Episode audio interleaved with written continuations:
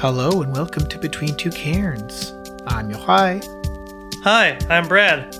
and today we're not going to review anything.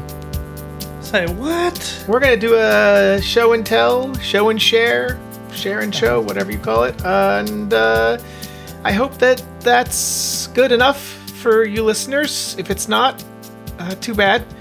Yeah, turn it off. Yeah, Turn yeah, off. nobody's forcing you. Put on the radio. Let's see what's on the FM, you know? I can't listen to the radio anymore. I just What? don't have enough control.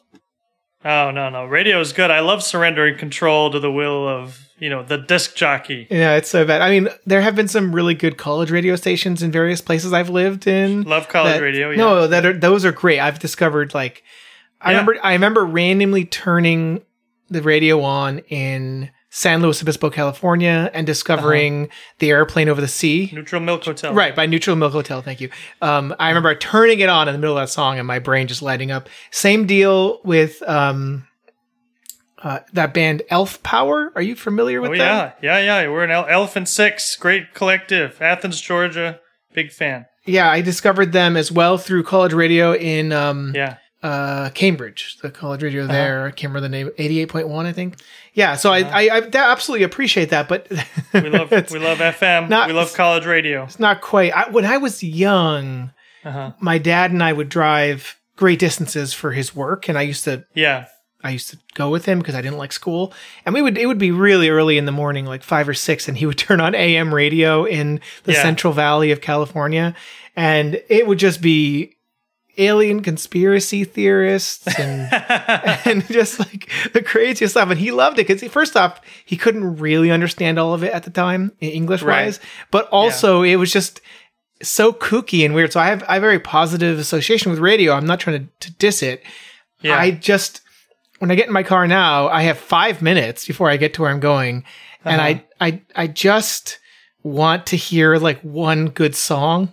You know, Yeah. just one. So I don't want to risk it. I'll, I'll, you know, this Look. Uh-huh. morning, this morning we were, my kid and I were listening to Blackstreet as we were driving, and no, you know, just Great. Uh-huh. no diggity because it was in the Ninja Turtles movie, and so I was like, hey, you know, cool.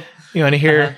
no diggity and then you know maybe i can pivot into you know uh who would they mix for that um will wither ah that, that that that that's a it's a great mix i can't remember the name The, like the sample. From yeah who they Is that what you're sampled in yeah it's so good Ding a ding a ding ding. That part. I don't know. I don't know. I don't know who that is. yeah great anyways how do we get Yeah, I could talk about I could talk about radio all day. I'll, I'll, I want to shout out one radio station. When I was uh I was like 17, uh, my dad we were driving uh, somewhere uh, eastern Ohio, go, going to check out a college. It was very late at night, and there we couldn't find anything on the radio. So we switched to AM, we found this radio station. Let me know any if any of you Buckeyes know about this one or if it's still out there. I really pray to God it is. But we found this AM radio station that would play two Frank Sinatra songs and then a commercial for uh, sauerkraut.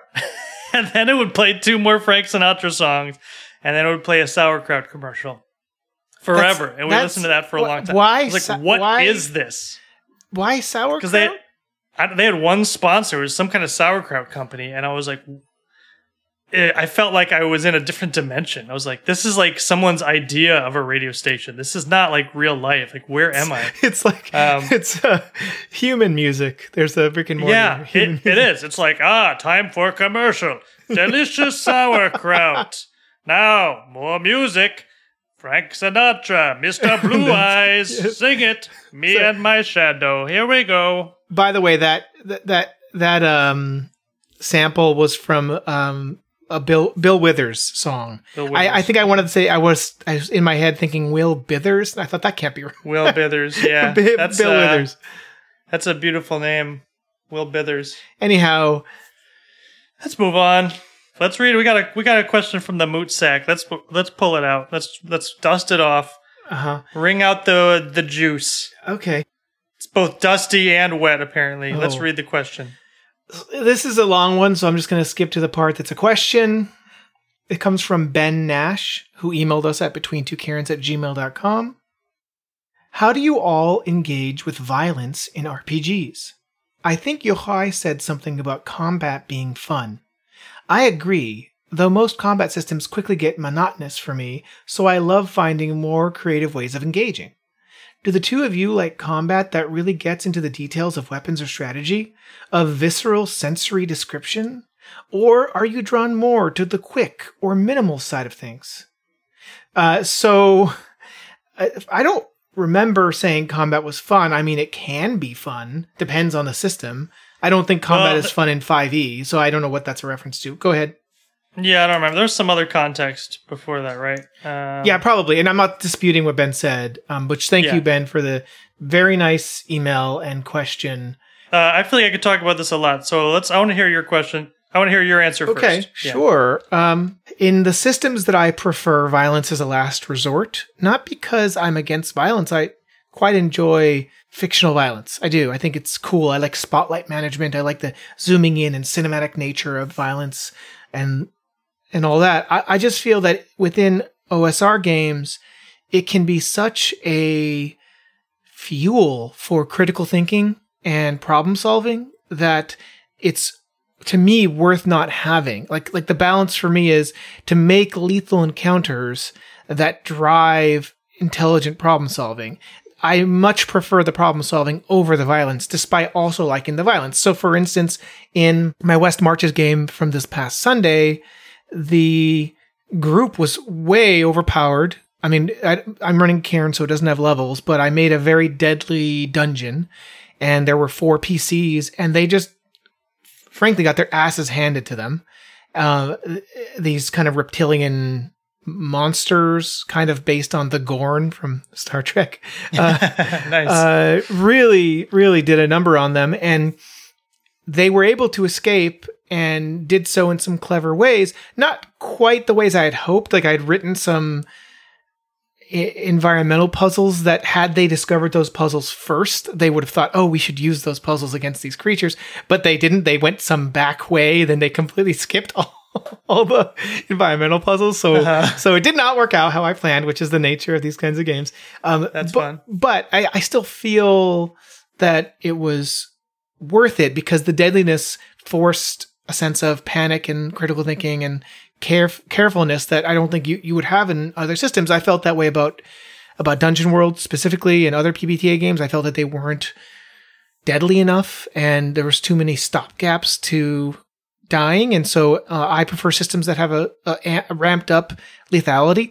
I don't believe that's the only way to achieve the kind of gameplay I'm looking for. Uh, ben Milton is famous for writing the Labyrinth RPG slash adventure game, and it does not ha- use violence. It uses a, an alternative um, consequence than for for violence, which makes sense. It's k- kind of a game for kids, so it's obvious. Obviously, you don't have to go that route, but I personally feel like violence is really useful for the kind of gameplay I prefer. And of course, systems of combat and violence in other in other games are usually too mathy for me, which I know is mm-hmm. it's a me problem, but it's still true. I do not miss spending, I don't know, 45 minutes, an hour on a single combat encounter in 5th edition. Don't miss that at all. Um, even when I, you know, had everyone put their cell phones on the tables, people are still waiting there and it's not really interesting. So, uh, uh, yeah, I remember someone telling me once, a guy who'd been running D and D for, you know, three and a half decades, telling me that his main goal running any game of D and D is to completely avoid combat, to get them as far from combat as possible. Um, and he he now plays PBTA games. Interestingly, yeah. There you go. uh, so that is my response. Please, what do you think, Brad?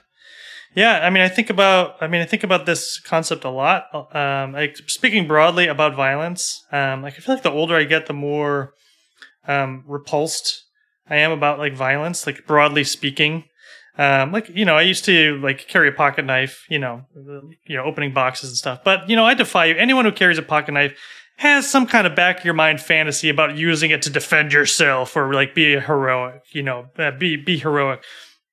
Anyway, even that, I can no longer f- bring myself to carry an instrument capable of violence anymore. Like, I'm repulsed by the idea of violence.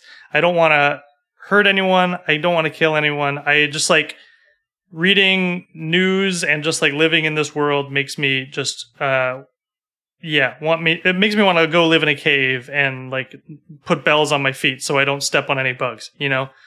That said uh violence is awesome. I i am a boy who grew up in america or rather i should say i am a person who grew up in the world. So like i've you know i've been conditioned from an early age to see how awesome violence is. Like my conditioning has been conditioned. You know, like I'm in it. I love. Uh, I, I love to see cool fights in movies. I love to see it in games. So, yeah, there's some tension there. um, that that's really what um, that's like kind of the main inspiration behind the, my one module I made, Temple of a Thousand Swords, which is kind of a temple to violence. It's like a sword god's temple. Like everything in that temple is pointless violence and um, you know spoilers like at the end the god like gives you this quest where you have to go kill seven people in seven days or you die.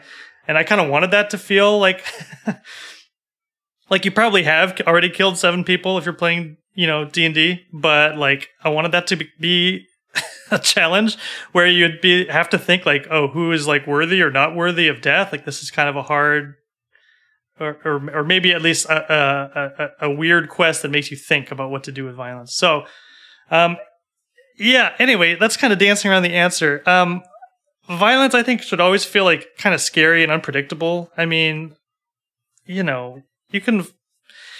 I have hurt myself in so many stupid ways, and not because of like intentional harm, you know, brought to me, but like side products of of any kind of like physical activity can like be very damaging. Um, I don't know. So like just like feeling myself get older and like hurting my neck because I stepped off of like a, a, a curb wrong. You know what I mean? Makes me think like violence should always be scary. Anything could hurt you. Anything could take you out. So I prefer like kind of higher lethality systems where you kind of have to really test out like if it's wise to fight, like really measure twice before you jump in. Um, but that said, like I don't know, man, awesome sword violence is just cool, and I, I like it all. So I, am a conflicted person. Okay, I'm rolling around, I'm screaming at the night. I don't know what I like anymore. Uh, but swords are cool. That's that's the end of my rant. Have you ever been in a fight, Brad? Yeah, yeah, I have been in right. a fight. So did that? Does yeah. that have positive or negative? Uh... No, wasn't cool. Wasn't fun. Would not uh, repeat. Okay. okay. yeah. All right. Yeah, have you been in a fight? Oh, you've been in fights. Have, You're a fighter. I have been in many fights. Yeah. Yeah. Yeah. Uh so I've just yeah, yeah. it's it's interesting. It is something um yeah. I have enjoyed some of the fights I've been in and not others. Wow. Not others. Yeah. okay. Uh, yeah, I, I, I, doesn't matter. well, maybe an after show show we can talk about our fights, but uh, they were not there is one that I have a very cinematic memory of, only because of the, uh-huh. the context. I'm sure it looked ridiculous. You know, you ever see kids fight? I mean, I was 17, but there's sure. there's this sort of um, silliness and uh, acting that happens when you when you fight, and I yeah, I, I I'm sure it's embarrassing, but but, I I just no like this, fights are not like I don't know, a real fight is not beautiful. No, it's not like Batman no. punches the guy and the guy right. falls down and disappears from the narrative. Right, like right. It's yeah. it's it's a lot more gristly. Right. Yeah. So thanks for the question, Ben. Ben, I think it's an important one to consider the impact yeah, of violence. that's and... good. This, yeah, I'm calling. I'm calling my therapist after this one, man. We got more to process. yeah. what do you think about violence in video games, therapist? Well. Yeah. I mean, isn't it like a sobering kind of thing when you're playing Skyrim and you're like, you know, you're going through your caves, you're having a good time, you're you're you're you know, you're doing your thing, and you're like, let's check the stats, and it's like, oh, you have killed 800 people. what? Uh, yeah, yeah. I mean, like, it's like, what? Don't show me that. Like, like that's, that's you know, that's the attendance of like a minor league baseball game, man. Right. That's like messed up. Yeah. You know. Anyway. Yeah. Well. okay. So what we're going to do today is we're talking about settings. It's a settings show. We haven't really said right. That. So we're both going to right. Well, you're get. I was going to say for the frame, I'll talk about something, you'll talk about it, and then I'll talk about my second thing, and then you'll talk about your second. Well, I'm thing. going there. It's it's the settings show we talk about modules, but we haven't talked about settings. We like settings. We buy the settings. We haven't talked about the settings. Right. We we both like settings a lot. We don't review them. Do you want to talk about why we don't typically review settings? Well, I think um, it's hard to approach a setting objectively. Settings can have many different objectives. They are very broad. Um, and really, a setting, I think, gives an, a writer room to really kind of approach a setting in a lot of different ways. It can be histories, it can be culture, it can be religion, it can be an atlas, it can be all of those or none of those. Um, so there's just so many ways to approach a setting that I think it's hard to look at one and say, "Oh, this is good" or "This is not good." You know, it's uh, it's too big. Yeah, and I think part of the problem with the with settings also is where do they begin and end? Yeah. Does a setting include the second book in the series? Yes. I mean, is is for instance Wormskin a setting? Sure, Well, it's going to be Dolmenwood soon, but right, how, I have I have eight Wormskin zines. right, Do those count as an entire setting? I guess we could do one episode per. You know, Right. uh, right. Yeah, that's true. And yeah, so what do you look for in a setting when you're when you're picking up settings? Like, what do you? Is there something that you're that makes you want to use it? so so I will run a module straight up. Right. Right. I'll mud. I'll, I'll no problem running a module, Mhm. but. Uh, in terms of what I like to read as if it was a novel and also use in random places, uh, nothing beats the setting. I, I love just picking apart one bit of a setting and bringing that into my game. I don't need to be in that setting in order to use it. It doesn't feel as much pressure as an adventure or as a uh, a dungeon, might, Right. You know, like like like I might take one room from Barrow of the Elf Elf King, for instance, and reverse it. Like I had a Right. I had a encounter in a game recently where it was basically a reversed version of uh, the well you encounter in Barrow of the Elf King. that's what I thought it probably was. Yeah. and I really enjoyed doing that because it's, I, I didn't, you know, really need to worry about the context. But with a setting, Right. I feel totally free. Like, oh, this is an amazing encounter on a riverbank. I'm going to use Sure. that, you know? So, so settings are just freeing and they're so enjoyable to read. Mhm. You know, uh, they're also much harder to critique adequately, I think, What- because the overall structure varies so much. Yeah, I feel like you're you're into world building, uh, you know, very much. So Sure. I, I feel like you must enjoy that aspect of it. Just seeing the macro, you know, stories of a of a land and of peoples and and et cetera. Uh, yeah, I find world building very interesting, Uh-huh. and I think good world building that is also gameable is Yeah. magnificent. Yeah. you know. So yeah, absolutely. I, I, I will. That's one of my not guilty pleasures, just pleasures. Sure. Is picking up a new setting book. Um, sometimes I regret not buying the printed version because I feel like just being able to crack it open. Right. Like, like I would never buy the Dolmenwood PDF. It's just not worth Yeah, it to me. I want that thing. I want to be able to open it and look through it and reference it and uh, have it in my Right. hands. I think you know? we're both excited about the Dolmenwood books. I'm definitely looking forward to that. I mean, yeah, I'm excited about getting six books. Yeah. No. They're up to seven or eight now. It's it's a lot. Um, I like settings. I think they supplement some of the things that I'm not great at with um, being a game master. Specifically, like creating um, a geography, creating um, like cultures that make sense. Um, it's just a lot to think about. Like, I mean, I, I struggle with geography. Like, okay, if there's a mountain here, then where does it make sense for there to be rivers? Where does it make sense for there to be, you know, forest, etc. Like, I know the basics, but just having like a map where someone's already thought about those things uh, is helpful, and it's just not a fun part of world creation for me. I don't want to draw coastlines. You know, just give me a map I can plop on the table.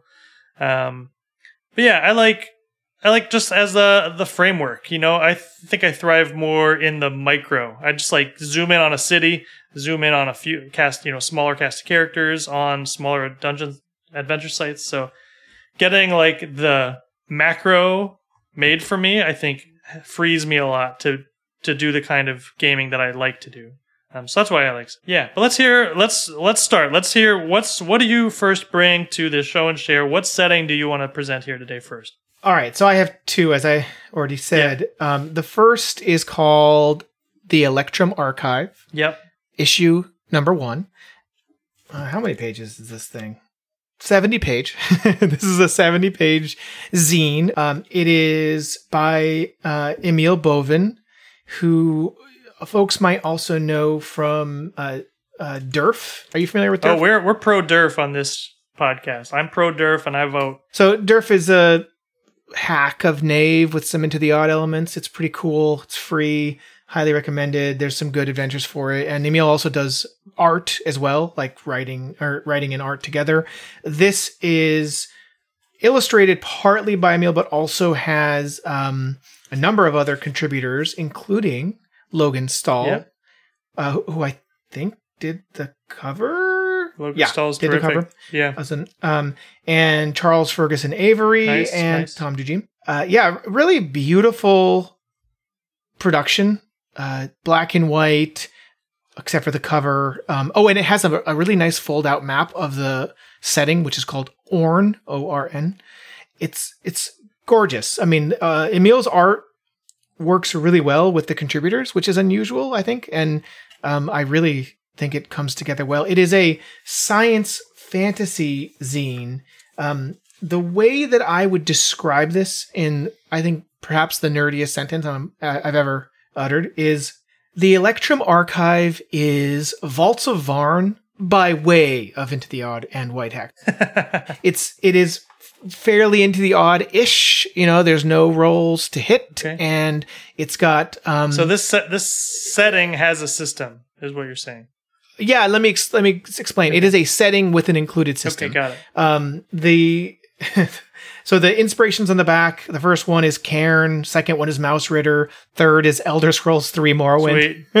And fourth is um, both Suldokar's Wake and Whitehack, um, Yeah. which are both by Chris, uh, Christian Mehrstam and um, uh, you know they've got UVG by Luka Rejec and Dark Sun and and then Vaults of Vaarn is on here, so you can kind of get the idea. Yeah. It also lists you know Mothership and uh, Miyazaki stuff and through Ultan's Door and Wormskin. So I think the way that I would describe this is science fantasy, but from a more positive angle. Okay. It's not dying Earth. You know, it's not like, yes, it's sort of dying Earth in that there used to be like an elder race and then they all died and now everyone's just kind of picking through their wreckage, which I love, by the way. It's my favorite uh, setting is Sure. disappeared elder race leaving behind weird ass relics that we call magic. Like I, I just mm, Yeah, love that. yeah. Um, but it's it's it's pretty positive, and it has a sort of um, I would say the it, it's not dry. Yeah, there's deserts, but there's like jungles and um, old stuff with new stuff. I, I, I and there's kind of um, there is a post-apocalyptic but still optimistic flair that I don't think you see very often. Um, I, it sort of reminds me of there's this comic called The Gardener uh, by Matt Emmons. It sort of reminds me of that if you're familiar. Anyhow, that's the setting in brief. I'm not doing a great job of it. Uh, there's some really wonderful stuff in here that you can just pull out and use in any system, frankly. It's full of uh, encounters and um, interesting plot hooks. And what's cool is that it's separated by area. It's, it, it doesn't cover everything that you can see on the map, but it covers a lot of it. And so, uh, for instance, there will be a page in which, um, here, I'll take one out right now. Uh, so, for example, um, I'm going to get to, I'm just going to pick a random page here. Uh, oh, yes, there's a lot of great factions, by the way. Um, so, the Electrum Sea, that's the name of the location. And you'll first have some flavor text, and then right next to it, travel options, like how long it takes to get there and what you might encounter on the way. And there's usually two or three of these. Then you'll have a um, half spread with all the major locations written in very concise and interconnected fashion, with usually a nice illustration. So I'll just give you an example of one here. Mirsa's Well, seven days. A small community of communal farms in the middle of the sea made possible by an ancient elder tech irrigation plant. It is popular wa- it is a popular watering hole for travelers journeying between Ilsar and Titan Port. Mirsa welcomes everyone looking to start a new life. That's just a random location, you know, I'm not promising anything super fascinating. But if I go to the next page, I have plot hooks, a D10 table of plot hooks, and then a D20 table of encounters. So just That's cool. I'm gonna do a random Just one for here. this little Um, like mini area or sub-region or something like that. Right. For that, that these are tied to this area, Yeah. and then there's a really beautiful uh, point crawl uh, map at the bottom just of this area, Uh-huh. and showing you how- each each um, path out of the area is illustrated both by some dots, but also by how long it is between the two locations, like three days Uh-huh. or That's cool. four days or four weeks in one case. Um, so I'm just going to give you some, uh, just one plot hook and one encounter here. Um, at night, a bright flash was seen on the surface of the red moon orbiting Orn. An hour later, a ball of light rained down somewhere near Glass Reef Canyon. House Care Onar is hiring ink seekers to investigate it before the children of the Crimson Moon get to it. Now, both House Ker Onar and the Children of the Crimson Moon are described in the preceding page, so you, they're not just made up. You, you know who they are and what they want. And ink seekers are people who are basically adventurers looking for um, Elder Ink, which is this like arcane uh, ink that was left behind by the preceding by the prior ancient powerful race. But it's also used as um, currency. So the the stuff you use to cast spells is what you use to buy stuff Oh, as that's well. cool. That's And a nice mechanic. And it, so that's right. And I think uh, Vaults of Vaarn does something similar with water, Mm-hmm. but I, I like the idea of ink doing, you know, working that way. And then I'll just do one encounter. An ink powered machine, the size of a small hut, humming as it hovers through the dunes. Magic does not seem to work around it. So there's just, did a random one there. That's cool. Um, anyhow, yeah, I like the ink. Seems like a like a. It's it's like an interesting idea. It's weird. It doesn't. It's not like Gonzo. It's not totally out of left field. But I like that it adds like a weirdness, uh, like an alienness to the setting. That's not too Right. far, which I think is Right, and- easy to and- do with science fantasy.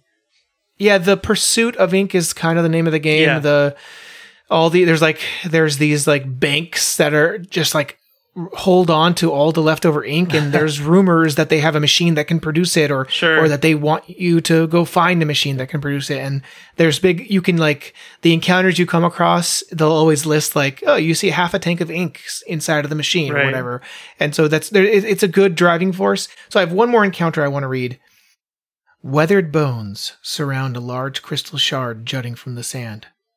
The face of a woman can be seen in the crystal's facets, who gestures to folks to approach. Touching it allows telepathic communication with the woman. Her soul became trapped inside after she died of starvation. She is relieved to finally talk to a living soul again and begs to be carried to a nicer location. That's funny. I like that. Nice. So yeah, I just really enjoy it. Um, I've used it a couple times in my own games. Yeah. uh, just random bits from it. I think it's beautiful, as I said, and um, well worth your time. Um, I'm excited for the next issue, Yeah. and yeah, that. Thanks for coming to my show and share Nice. nice. for the Electrum Archive. Great. Cool. The first one I want to talk about is uh, this is kind of a gamer blast from the past, but it's one I didn't read or, uh, you know, kind of wasn't on my radar until, I don't know, two or three years ago. Um, we're talking about Mystara. Um, this is a TSR release. Read the full name. Yeah, well, the Read- one read the specifically is probably the most popular uh, gazetteer in the Mystara world, and this is uh, the Grand Duchy of Karameikos. was published in 1987, and this was the first gazetteer for Mystara. Um, yeah, so this world appeared in like uh, like basic D and D, expanded and expert D and D, and I think canonically all of the B series um, modules are set in this in this world, though some of them feel like a stretch. Um, some of them make them pretty like explicit. Like B10 uh, is like unquestionably part of this world, um, but I don't know. Like Palace of the Silver Princess, mm, I don't know. I'm not really buying it. Anyway, um, what I think really works about this setting uh, is a number of things. Um, it's his like pure D and D. Um, it seems like every rule in D and D has been just it just fits here. Like the you know colonialist fantasy of going out and like subjugating the wild is like absolutely just makes sense and works here. um, there is like culturally the people of this land, Karamakos, Um, like the youth, when they get to adolescence, they declare they want to take their shearing, which is a kind of cultural tradition where their family has a big meal and then they shear off the bottom of their cloaks to make them look like vagabonds and they send them out in the world and they don't talk to them again until they've like established themselves somehow. So there's like, you know, baked in cultural reasons why young people are going out with swords to like find adventure in the wild. It's just like every weird little D&Dism just kind of like nestles really snugly in this world. Um Mystara is a little weird because it's very much all the regions are kind of very much inspired by real world locations, which I don't really love. Um, Well, well, hold on. Yeah. I have a question. Sure. I interrupt you? yeah, What is the deal with the name? Because uh, is um, Mm-hmm. It is a part of Athens. It's where the um, uh, Parthenon is. Doesn't matter. It Yeah. is where the Acropolis is. Uh, That's all I remember. I've been to Athens. yeah. And uh, why is it called Karameikos? Well, good question. understand. So this book is kind of like I don't know Eastern European, Slavic a little bit, and also some like I don't know Roman, ancient Roman kind of influence, maybe Greek. So the backstory of this region, um, and and I'll just say like I don't always love these real world fantasy analogs, but I think with this one it works just because like default D&D fantasy is basically a mishmash of like European fantasy tropes anyway, so it doesn't feel like we're in fantasy China and it's this kind of you know ultra reductive offensive you know broad strokes of what a white person thinks China is like, you know, but elves. Anyway, that's why I think this this one like works a little bit better as far as um as far as those motifs. But uh, the story here is this land, Traladara. Um, it it was these kind of prehistoric cavemen basically lived here, and these immortals appeared, and they granted three of these Traladarans their gifts. Um, the gifts of like metalworking, animal husbandry, um, like you know, fa- uh, textile, you know, weaving, the loom, etc. And it kind of elevated this people in a very quick amount of time. These three people became like kings, and they led their their people to this golden age. Um, but after like a series of wars, the king died, and it entered a dark period. The land is full of vampires and werewolves, and um, these are very like superstitious people, if you can call them superstitious, because everything they're afraid of is actually true. Like all the weird bits and bobs they're hanging from their houses actually do keep away the werewolves and stuff like that. Um, but this neighboring, conquering country, which kind of feels like uh, ancient, you know, ancient Rome, um, comes and like conquers Traladara, and it's not like overtly hostile. They're just kind of like we're in charge now, um, and like weirdly everyone kind of seems okay with it. Like the king is very just. He's building roads. Um you know they're taxing the cities but like the people out in the woods you know they don't really even feel the effects of this. Um so that's the i guess that's the the name Karameikos. That comes from like the quasi roman greek conquerors that have come here. Well, it means ceramic. okay. So- cool. that's what that word means. yeah i wouldn't i'm not surprised at all that the the the fantasy word has a meaning that doesn't mean anything uh, meaningful. Um. Anyway, it's not. what I like about this setting is it kind of gets out of the way. It gives you a decent map. It gives you a basic framework for playing like basic D and D. It's not super heavy-handed as far as like themes and tropes because it's just like supports basic D and D play. Um, it also doesn't have like a huge history of novelizations. Like, uh, so unlike maybe Faerun, if you want to play Faerun, and like you've never read a Drizzt Do'Urden book, and the one guy on your table has, he's going to be like, uh, actually, actually, you know, we don't really get that here. This is kind of like a broadly painted land that I think really leaves a lot of space for you to kind of insert your own fantasy world, which I appreciate. I think it could support like hardcore, you know, brutal um, starving mud punk kind of uh, desperate Mörk Borg play. I think it could support a whimsical age of uh, jousting and fair maidens and Robin Hood kind of play. Um, you know, it's just like fantasy Europe.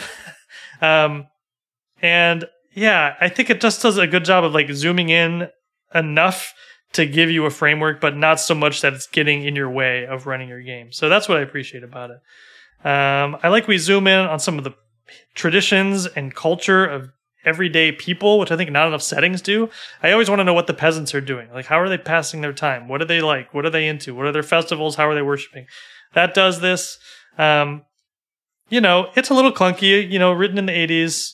It's not like the easiest read, but as far as like really vanilla D&D settings go, I think you could do a lot worse than the Grand Duchy of Kurt So I'm into it. Um, yeah, this is the good one. This is the one to play if you want like standard D&D. I don't know. You ever read this one, or is this on your is this on your radar at all? I've seen it before, Yeah. but no, I didn't know. It. I know I know Mystara, but no, I didn't. I never. I've never looked at it. Can you read a passage you like, or is that not a thing Oh, you want to do do? I want to read a passage? I don't know. It's written by Aaron Alston, which I think it's a very uh, serviceable job. Nothing strikes me as like overly poetic here. Um, let me see. Let me find like the the song of King Halav. You're really selling it here, so cool. I don't know. This isn't this isn't one you're buying for the richness of the language, or I don't know. It's just like what I like about this is just it it supplements what I'm bad at. It gives me a big map. It gives me a world that makes sense. Gives me it zooms in on the the minute details so I can spread my legs and put my world in here. This is like a it's it's a, it's a manual. It's not a it's not a, uh you know a, a rhyme of the ancient mariner here. Okay, it's like Okay. pulling out an atlas and being like, read me your favorite part about the map of Nebraska. You know, it's like, well, there's Nebraska, but you're not gonna like what I what I what I what I read it here. All right. Well, you don't have to. Well, I won't, and I that's my final word. But anyway, I like the art. Um, got a you got that got that Clyde Caldwell on the cover. Got that uh, interiors by Stephen or S- Stephen Fabian. Good stuff. Um, oh yeah, nice. All right. Okay. Well, it sounds like you're done. yeah, I'm done. That's all I got to say. It's just Okay, like D and D, man. What's your problem with that? Everyone likes playing D I, and D. nothing. I just you're not doing a good job. Okay. I'm not doing a good mine. job. Maybe that's true. Anyway, what's you got something else you want to talk about? Whenever I travel to a new city, what I often do is I go to a game shop and pick up something made by a creator in that town. So um, when I was in San Diego, I went to a couple different shops because they had a lot of them and tried to pick up as much local stuff as possible because it's a good way of discovering stuff I wouldn't have discovered otherwise. And when I was in Toronto, I picked up some psionics based game. I don't know, but it was, they told me it was local. I had heard of at least one person on the credits. So I said, That's screw cool. it, I'll, I'll buy that. And when I was in Austin, Texas, I picked up something called Wex's Drift. Okay. And Wex's Drift is a system neutral source book for RPGs. It is um, very much system neutral. There's no mechanics, no assumptions at all. Um, this is, in fact, uh, before I get into that, on the very back of the book, there's a picture of the original map uh, that that the city of Wex's Drift is located, um, and it says this is the original map of Wex's Drift created while playing a game of the Quiet Year on April 9th, 2017 at Vigilante Games in Austin, Texas. Yeah. Anyhow, um, uh, I really like it. It's a very original and accessible source book. It is mostly steampunk, I would say, in setting, but um, pretty grounded in traditional fantasy. It doesn't have things like elves and gnomes and stuff, but it does have clear magical implications and um, all sorts of weird creatures. And yeah, so I would say it's it's an alter- alternate fantasy steampunk kind of environment. Um, less focus on the sort of industrial aspects of steampunk, though. Um, the, the the the setting itself is a, a giant city made of boats tied to each other. Cool. Yeah. It's an island, really, but it's made of boats, humongous boats and small boats and all kinds of things. And um, the cover, which you can't see obviously as a listener, is uh, uh, an airship with an old style boat attached above a number of buildings packed tightly together. And then in the background, but encompassing the majority of the cover, is a enormous kind of kaiju level monster. Just enormous monster. Now, the interesting thing is that this monster is not an antagonist. It is a kind of a just an element. Like you can from the boat from the island city, you can see this massive creature swimming around, but it never messes with the city That's awesome. because the city is built around one of its eggs. and it's been that way for like hundreds of years. Uh, But but that's not even what the book is about. That is a part of the book, and there's a whole section on that thing. Um, but the book is divided into neighborhoods, and each neighborhood has people of interest, establishments, adventure hooks, something they call the nuclear option. There's one of those in every chapter. Uh, the nuclear option is basically the worst thing that could happen in this area. Like you know, you set off the bomb. So it's it's described as uh, the nuclear option can be a last ditch effort for the PCs who are in trouble or a goal for an evil campaign. Triggering a nuclear option will often result in many deaths and physical damage to large portions of Wex's drift. Um, so it's like a thing that I guess you can just dangle out there as something that could happen, and you sort of work out how that impacts things in your games. It also has a cool section called People on the Street, which is uh, different than People of Interest, by the way. It's just sort of random encounters. cool. And it, ha- it does have a separate encounter table and a separate flavor table for each chapter. So it's each chapter is kind of like a little city in and of itself. There are some really cool ones. Um, every area is very different. It's not just like another neighborhood. It's like, no, there's in this neighborhood, you have to swim. You know, it's like Right. everything is very different. Um, I'll read a random section. So this is from the map of the sunless shell. The shell of a titanic monster floats in the southeastern corner of Wex's drift, tethered by centuries of infrastructure. Folk live both on top of the shell and inside it, beneath a blanket of perpetual shade. And then it goes on to describe each individual neighborhood inside of this section. Cool. And then, um, and then beneath that, the, the spine markets. Hanging from the bones that curve from the top of the shell are the spine markets. Rope ladders and sloped runways crisscross the many shops made of bone, light wood, and whaleskin. The most expensive wares re- reside in the highest shops. Theft was such a common occurrence in the ground markets that the entrepreneurs of the city built these hanging shops to deter all but the bravest thieves.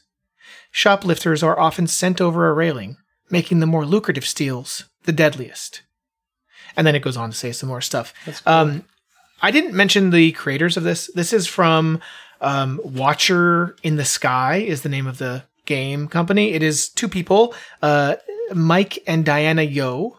Uh, Mike is the lead writer and Diana is the illustrator. I believe she did every illustration in this book. Um, they are very clear illustrations, kind of reminiscent of some versions of The Hobbit I've seen actually. Cool. Um, but they're beautifully re- rendered, um, highly detailed, appropriate. There's a lot of them. Um, I, I really think they're quite good. Um, as a team, I'm excited to see what they do next. Yeah. They have some some additional writing done by like I guess friends or whatever. They'll Uh-huh. just have like some NPCs are written by these people. Yeah. The introduction was written by this person. My guess is it's people who played in their game. But yeah, that you know, so I love that it came from a game of the Quiet Year. I think that's a rad way That to is very cool. create settings. I, I bet you there's tons of those out there. I, I agree. Um, yeah, or microscope. Or microscope right right.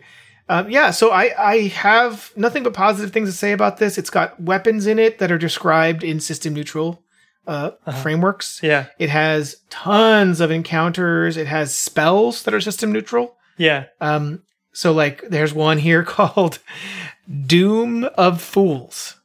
Make a creature feel pain whenever they tell a joke.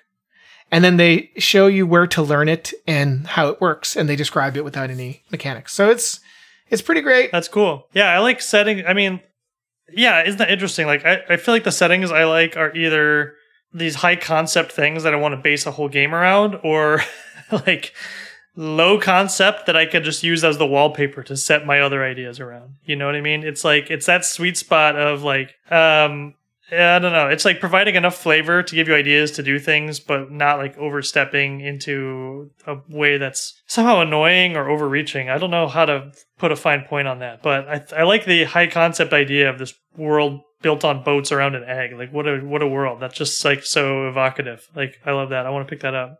Well, uh, Yeah. what do you have to show for your second show and Cool. share? So yeah, this is another uh, another gamer blast from the past. Not really. This came from I think 2009. this is a setting I've played several campaigns in, and it was written for Savage Worlds. It's called Hellfrost, um, and it's basically, if I'm gonna be over overly reductive, it's kind of like a Norse mythology kind of thing, is not. Um, you know, I think as a setting, it's fine. It has a few aspects to it though that I think are really, really interesting and that I think are um, underexplored in a lot of campaigns and in a lot of RPGs. Um, so, big picture, this world is, um, yeah, it's vaguely like Norse um, or Western European, just different kind of areas that have kind of those different flavors. Um, and the god of the sun and the god of fire have vanished. And so the world is getting colder. The harvest seasons are getting shorter, and we're kind of going towards a, a new ice age, is what people predict. Um, also, these new kind of demi race of people is appearing. They're just, um, you know, they can be any uh, kin, you know, human, dwarf, whatever. But some babies are just born bright blue and they're impervious to the cold and they're kind of like, they're kind of, they're doing their own thing. People hate and fear them, but um, these frostborn are appearing. Some of it is like obviously lifted from George R. R. Martin. Um, this was written before the show Game of Thrones, but not before the novels, I believe. Uh, for instance, there's a giant wall of ice in the north that's keeping out scary stuff north of the wall, and like you know, what do they call it? What are they? I think it's just called the wall. I don't know. I don't have the gazetteer in front of me. I just have the player's handbook. But some of this is like, okay, all right, you know, fine, fine. I know what you're doing here. Um, the gazetteer is pretty interesting. There's a lot of very flavorful regions. Um, not it's not all home run. Um, there, for instance, in the south is this mageocracy where um, just you know powerful wizards live in towers, and half of them are just totally off their rocker because they're like immortal and they have maddening laws that they are putting on their people and they're fighting all the other mages. Um, it's just re- weird like court intrigue plus um, wizard stuff, which I think is is a pretty fun region. The thing that I think really for me elevates this and what I really like about this, and I think I think that um, people could steal from this is the religion in this world. I always think religion is not uh, as fully incorporated into RPGs as it could be, especially in a world where um, God, the gods are demonstrably real and grant people magic powers. Um, I sometimes hear people bemoan in original D and D when they add the thief class that they say, you know, by adding the Yeah. thief, that means everyone else is not a thief, right? Like before, a fighter Right. could be a Right. thief. You just sneak around. You know, a magic user could be a thief. I actually think a cleric was the mistake. And that by Yes. by making Yes. someone who's a designated religious person, that means everyone else is not religious. Um, It also raises questions of wait, so do God do gods exist? And if so, is there only one that exists? And if so, does that make all the rest heathens? And if so, does that mean you go to hell? Right. Like it, Yeah, it has all these additional implications. and most games, when you play, don't worry about it. That's not important. the one guy has magic powers. They come from God. That's not something that gets explored all that much. It's just kind of the the background. Um, so the gods of Hellfrost are very obviously inspired by the Norse gods. Uh, we've got you know Thor analog. We've got the Odin. We've got Freya. You know, in all but name. Um, but in this world, there is a like a pact between the gods that they cannot um, directly like enter the world. They can't like go and stomp around, uh, but they can and often do talk to people and grant them their magical gifts. So these gods are chatty. They are always talking to everyone. They're trying to tempt you away to worship them. and they're giving you powers. I think that really works in a system like Savage Worlds where there's no class and you can just pick up a talent where suddenly you have uh, cleric powers or you know religious magic powers. Um, but I could see this working in a you know into the odd or Cairn or a system like that where there's no class and these gods can just grant uh, you know grant their boons. Um, I like it. Also goes a step farther, and every god has. Let me find the gods page. The gods have their domains, their aspects that they are managing, um, but they also have a list of sins. And if you violate these sins, there's minor or uh, major sins. Um, you know, one, if you violate a major sin, you'll lose your magic powers. Um, but if it's, it's particularly bad, they'll send the Furies to come kill you.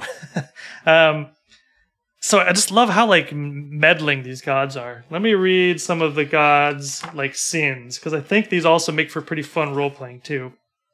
Yeah, so here's Thunor, which is quite obviously Thor. Its uh, titles: The Hammer, the Storm Lord, Everwind, the Turbulent One. Aspects are wind, weather, sky, air, and lightning. Um, yeah, his they have holy days. So Thunor's holy days. Any day after a major storm is considered a holy day. So you're expected to spend that day, you know, in worship. Um, I like that. Um, duties. So every god has a duty. This is just like the thing you're expected to do if you worship this god. Thunor, pretty simple. You explore the world, oppose slavery and stagnation, ensure freedom, and bring new ideas to the masses. Okay, sins.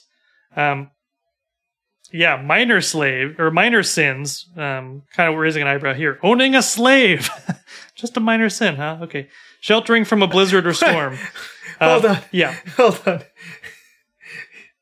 Is being a slave a sin? I mean, what is the? I don't it's think only. that's a sin. How is that? to Thunor. Because here's the thing. Yeah. Here's the thing. Yeah. Here's the thing. Plenty of slave owners were religious, Yeah. and they believed it was their God-given right. So in this world, it's not a God-given right. Instead, it's just like a minor annoyance to. just a Thunor. just a Thunor. There's plenty of other gods that uh, that might be a major sin. Um, here's some major sins: not creating a wind each month, using oars on a ship, killing a flying creature, um, and then mortal sins. This would be the Furies are after you, supporting rigid or oppressive governments. Um, and then because it's Savage Worlds, you get um, specific spells from worshiping this god. So in this case, your signature power is you can fly. Right off the bat, if you worship Thor, you take the, the in this case the talent or the edge, you can fly. That's your spell. That's pretty cool. Um, so yeah, there's a ton of gods here, and I like the variety. Some of them are kind of esoteric.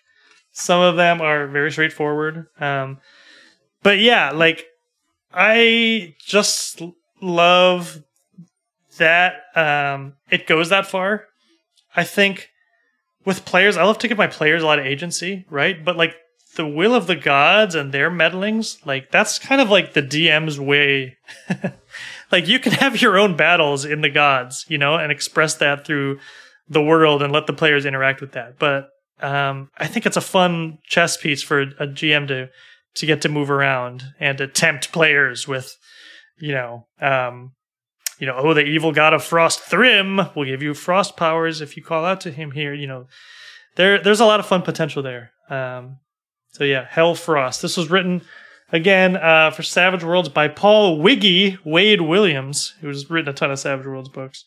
Um, and there's a ton of, of Hellfrost books too. I have a few of them. I have the Gazetteer, which is like the world. Um, you get all the regions, and then there's individual region guides. There's a ton here. Um, but yeah, it's it's kind of fun. It's kind of fun. Well, thank you for introducing that to me. I mean, I was aware of Savage Worlds. I've never played it. Yeah. But, uh, Yeah, I've played a lot of Savage Worlds. I'm a fan. I think it's good. I think it's underrated. you know what it is? It's uncontroversial. It's uncontroversial, and I feel like it's like a weird middle of the road niche. Like it's obviously not as big as like Paizo, you know, Mm-hmm. not as big as some, you know, I think arguably Free League is probably bigger. You know, there's some Oh, yeah, publishers out yeah. there that are bigger, but these guys, I mean, this is like a full time outfit. They've got a warehouse, they've got employees. It's like a funny little middle of the road gamer niche here. Um, Yeah, those guys have definitely have employees. They definitely have like a yeah. They're it's like you'd expect them. Like Paizo has like eighty employees. Uh-huh. I doubt the what are they called? Pinnacle. Right? Yes, Pinnacle. Um, that they have anything close to that, but Right. yeah, they are definitely between Paizo and some indie outfit. Yeah. Um, Yeah, they have like Yeah, p- pretty big Kickstarters. Like most of them doesn't really interest me, but I don't know. Every once in a while, I'm like, oh, okay, what's going on with what's going on with Savage Worlds? What's going on here? right. Yeah. They are uh, a decent company as far as I know, but Yeah. they haven't had any weird stuff come up. Yeah, they mostly stay out of the news. Um, as- you know, controversy wise. Right, right, right. That's what I'm saying. I think, though, if- You know, um, it's again it has like a learning curve. I feel like it's not the easiest system to jump into, but I think it's pretty fun. It's pretty like medium to moderate crunch. I feel like miniatures and like frantic tabletop tactical combat. I think it's a, a good system for that. I don't know. I'm a fan. I'm a Savage Worlds guy. well, well, thank you for uh, what was the name of that supplement again? Hellfrost. Hellfrost. Thank you. Yeah, hell or hail? Hell. Yeah. That's confusing. Oh I yeah, in this world there's there's cold fire that can uh f- give you frost burn. so is it just is it just cold? Yeah, it's cold. It's like fire, but it's very cold. it's just cool. Okay. well, all right. Well, um, this has been uh, show and share. Thank you for bringing some stuff and giving me the opportunity to read and talk about some of the stuff I like. Um, Thank like you for again. bringing stuff. Okay. I'd like to do this again in the future. I think it's a good way of sneaking in supplements and settings that we wouldn't normally review. Oh, You know, yeah. Just for sure. We got I got piles of We're not things. right. Me too. I, there's a danger though because this podcast is about critical feedback, not just, just talking about stuff we like. But once in a while, it's nice to just have a stuff we like kind of. Yeah, I don't know. It's nice to like. I'm not. I- wouldn't say like Hellfrost is me giving this overwhelming endorsement, but I like the concepts of the like the religion aspects, and I think it's interesting to talk like beyond the setting, like what works there and what you can incorporate into your game. So maybe that's a little bit of a, a, a free pass. Well, there's all yeah, I, no, and that's fine. I, I see it more as like here's stuff that you might not know about. Like, Yeah. like I have the Black Isle Gazetteer. Do you know what that is? no, I don't know that. It was this like it's no I don't think you can get it anymore. I think they they pulled it down because they were afraid of some kind of legal issues, but basically it is a crowdsourced island where each person did their own uh hex on this island and so it's it, it ranges in quality first let me just say Yeah, yeah. but it's kind A of a cool thing. It, it probably has some problematic people in it. I haven't actually checked. It's been a while since I, I got it, but it, you know, I've got that, and I've got the um, uh, Petty Gods Okay. as well. That, got, that came out a few years ago. That they got that also got pulled and then put back. Hmm. That's basically just lists and lists of gods. Um, Mhm. Some of these weird crowdsourced Yeah. Lulu prints that you can find. Interesting. Uh, yeah, so maybe that's what I'll do next time is bring bring out some of this weird stuff that I've picked up over the years. yeah. Save it for uh save it for circle time, pal. That's next time. Mm-hmm. Okay. All right. Well, Well, that's been it. between two Cairns. That's the show. Can I can I do the thing? That's it, folks. Nope. No, let me just do the thing. This this has been between two Cairns. You can find us at patreon.com slash between two Cairns. Sign up now and we'll send you a sticker at some point. We also have uh, a, a Discord channel on the Cairn Discord, and you can email us your questions at between two Cairns at gmail.com. That's right. Otherwise, uh, see you It's all, all next true. time. Yep. Keep keep doing what you do and schmoopy doopy baloopy doop. That's what we always say. That's my catchphrase. That's it. Schmoopy doopy baloopy doop. One more for the for, one more for the fans. One more for the okay. the listeners. All right. Goodbye. Schmoopy doop. Okay. Bye. Bye. Schmoopy doop, y'all.